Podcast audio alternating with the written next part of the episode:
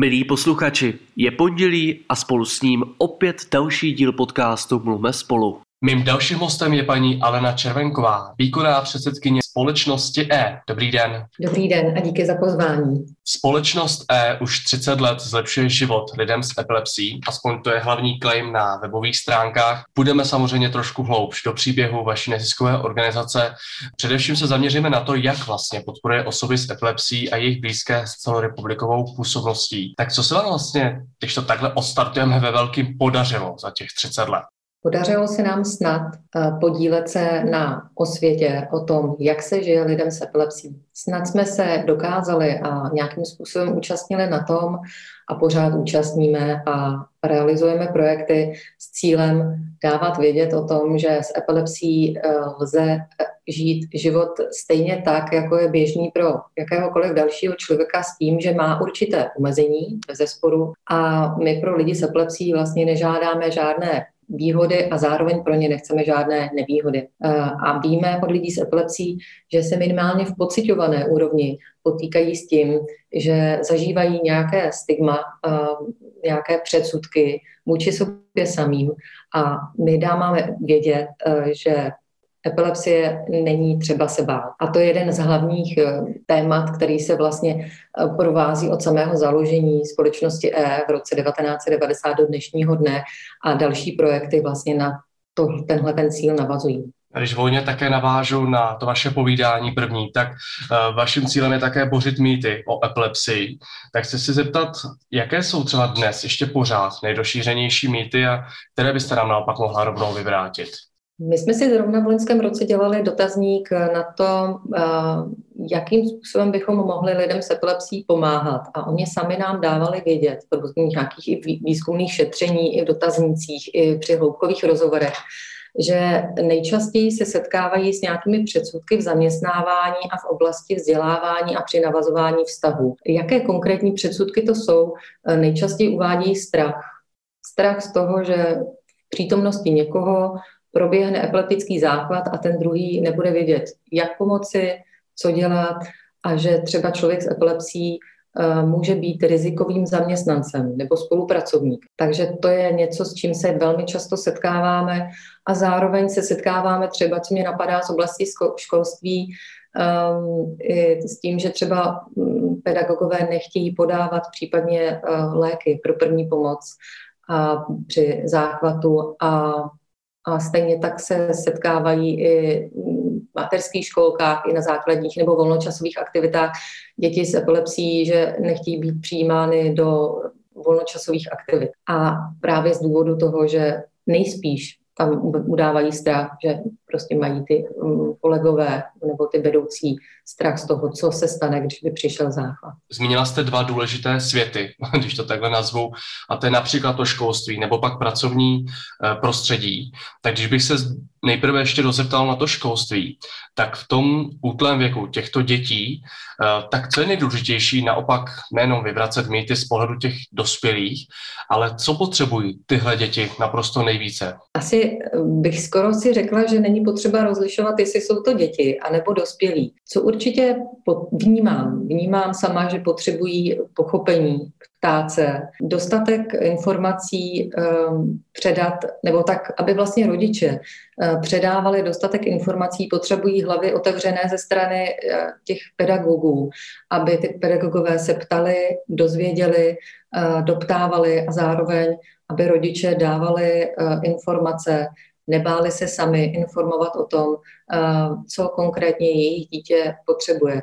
A někteří nám říkají, že vlastně ty zkušenosti mohou být opakovaně negativní a proto už třeba něco dopředu neříkají a, raději vyčkávají a to my vlastně nemůžeme nikoho nutit, aby to dopředu říkal, sděloval, takže zase jako s respektem a s, s ohledem na tu osobní zkušenost být citlivý a ty informace sdělovat stejně tak i u dospělých zaměstnání. Nikoho vlastně nechceme pobízet k tomu, aby a priori sděloval eh, to, že má epilepsii, jakou epilepsii má, jak poskytovat eh, první pomoc konkrétně jemu, ale uh, sami víme od lidí s epilepsií, že pak, když ty informace dopředu ty kolegové nebo pedagogové mají, tak pak ví, jak se zachovat a jak pomoci v případě, kdy ten záchvat přijde.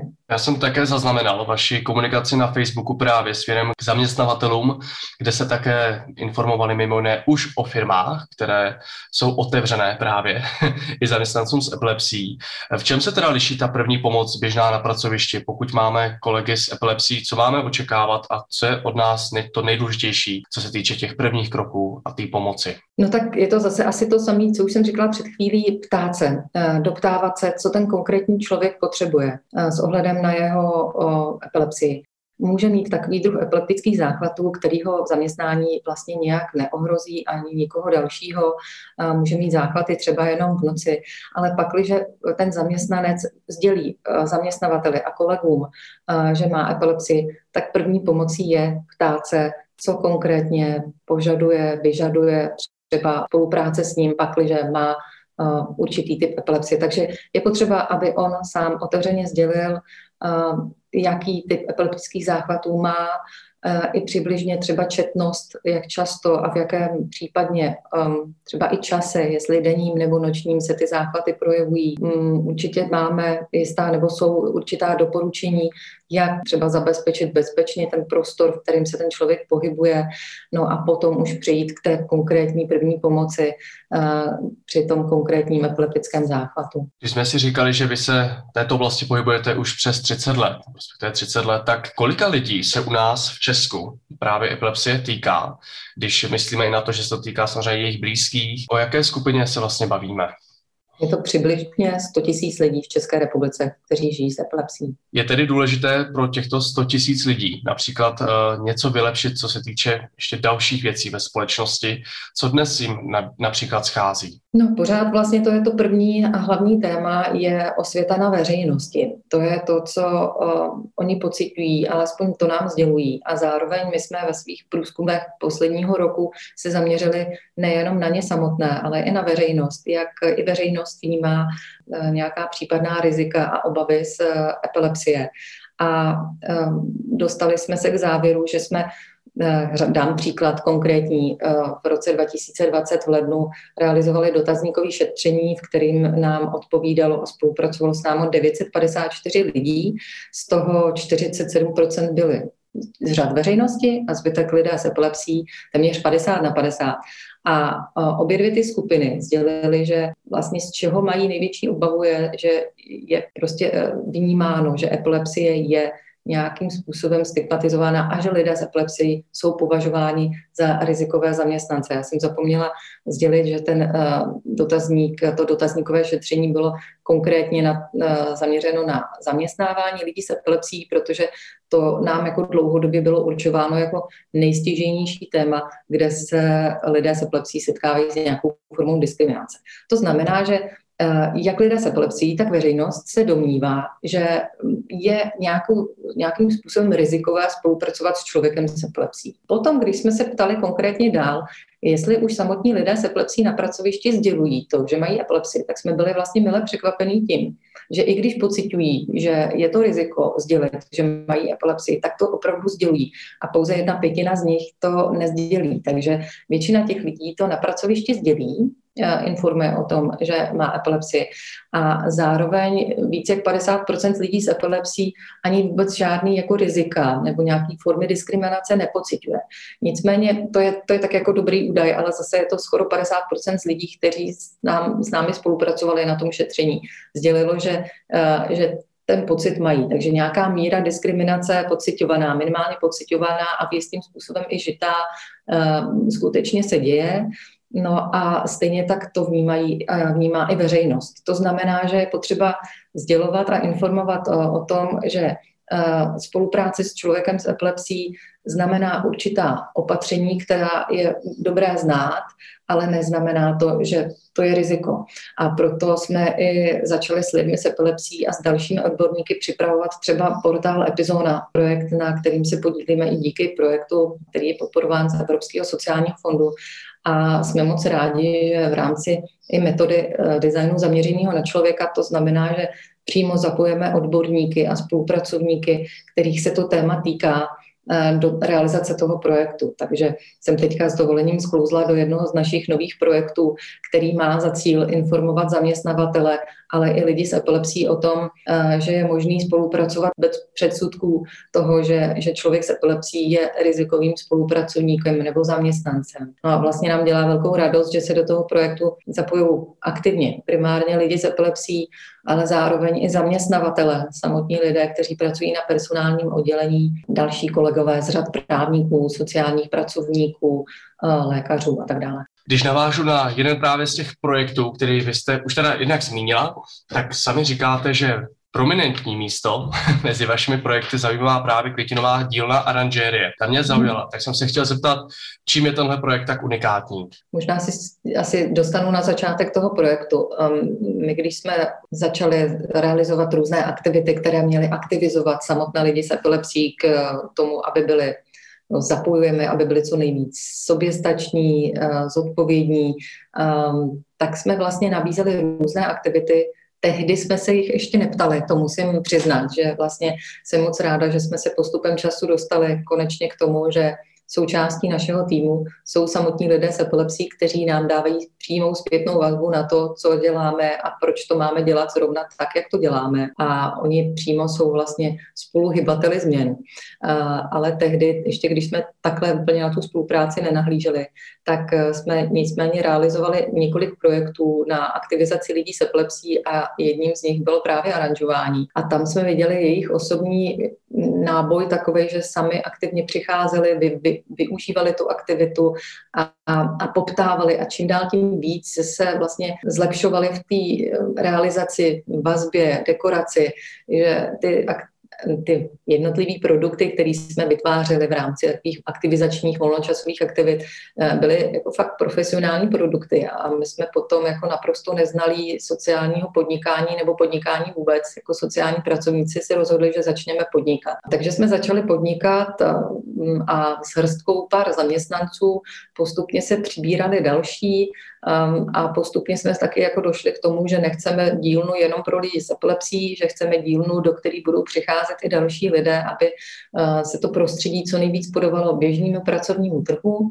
No a unikátní je to v tom, uh, že vlastně produkty, které naše květinová dílna Aranžery prodává, uh, jsou nejen tedy profesionální, to opravdu kvalitní práce. Dodáváme květiny jak jednotlivcům, tak firmám a na velké zakázky pro Národní divadlo a tak dále. Ale je to vlastně s tou třešničkou na dortu, že vlastně díky tomuhle projektu ukazujeme, že s epilepsí to jde, že spolupracovat s lidmi s epilepsí je možný, eh, běžný, a není potřeba se, se bát a my vlastně při které, kterékoliv zakázce nebo při různých workshopech se snažíme eh, informovat o tom, kdo jsme a co děláme, proč to děláme ale zase snažíme se tedy vždycky a děláme to tak, abychom um, lidi se epilepsí nějakým způsobem sami to, tím užíváním jazyka uh, nediskriminovali. To znamená, že nemluvíme o nich jako o epilepticích, neukazujeme, že oni jsou takový a my jsme nějací. Prostě je to společenství, který se vytváří, spolužijeme a spolu um, tvoříme to, jak ten projekt a jak ty projekty vypadají. To znamená, i aranžerie je vlastně reálnou ukázkou toho, že člověk s epilepsí je prostě plnohodnotným spolupracovníkem, stejně tak jako kdokoliv další. To, že můžou žít naprosto plnohodnotným životem, dokládá také e, například váš poslední příspěvek na Facebooku, který se týká letního tábora. Jak jim říkáte, děti z EPI strávili takhle vlastně dobrodružný tábor, tak čeho konkrétně se to týkalo ten tábor, pro koho byl a kdo se ho mohl účastnit. Já s dovolením se ještě vrátím k tomu plnohodnotnému životu. Já věřím, že by spousta lidí s epilepsí nevě, ne, ne, nesouhlasila s tou formulací, jo, tak uh, oni určitě někdy lidé se epilepsí uvádí, že to není jednoduchý, jo, to prostě uh, víme. Možná to s dovolením jenom tak uh, prostě ne vždycky uh, bych si troufla tvrdit, je to plnohodnotný život. Prostě žijí, žijí způsobem života, co možná nejbližším tak jako ostatní uh, spoluvrstevníci. A o to se vlastně snažíme i na dětském táboře. Někdy se děje to, že lidé a děti i s epilepsí uh, nemají to štěstí, že můžou být přijatí na dětský tábor, pokud se ten táborník rozví, že má epilepsii, tak a zase záleží taky i na druhu epilepsie, na četnosti záchvatu a případně jako kombinace dalších onemocnění, které se s epilepsí mohou kombinovat, pojit. A takže ne vždycky se podaří, aby to dítě na tábor odjelo a na našem táboře, který spolu, spolu, spolu pořádáme s kolegy z dětského krátkého potlesku, tak um, máme vlastně určitou skupinku dětí, do 15 dětí integrovaných mezi dětí zdravé, kterých je dalších 80, takže prostě vlastně jsou plně zapojení do programu a um, s ohledem na eh, různé formy handicapu mají či nemají nějaké eh, asistenty nebo větší dohled. Takže eh, se snažíme o to, aby byl co nejpřirozenější, prostě co nejvíc zapojený ten dotyčný do toho dění na táboře. Já moc krát děkuji, že jste nám přiblížila život, ať už to přímo ve školství, v zaměstnání, anebo také například aktuálně na dětských letních táborech. Mým hostem byla paní Alena Červenková ze společnosti E. Děkujeme, že jste se na nás udělala čas. My taky moc děkujeme za čas, který jste nám věnovali a mějte si moc dobře. Naschledanou. A já se na vás těším zase za týden. Další díl podcastu Mluvme spolu najdete na Spotify a dále na webových a facebookových stránkách NGO Marketu. Mějte se krásně a naslyšenou.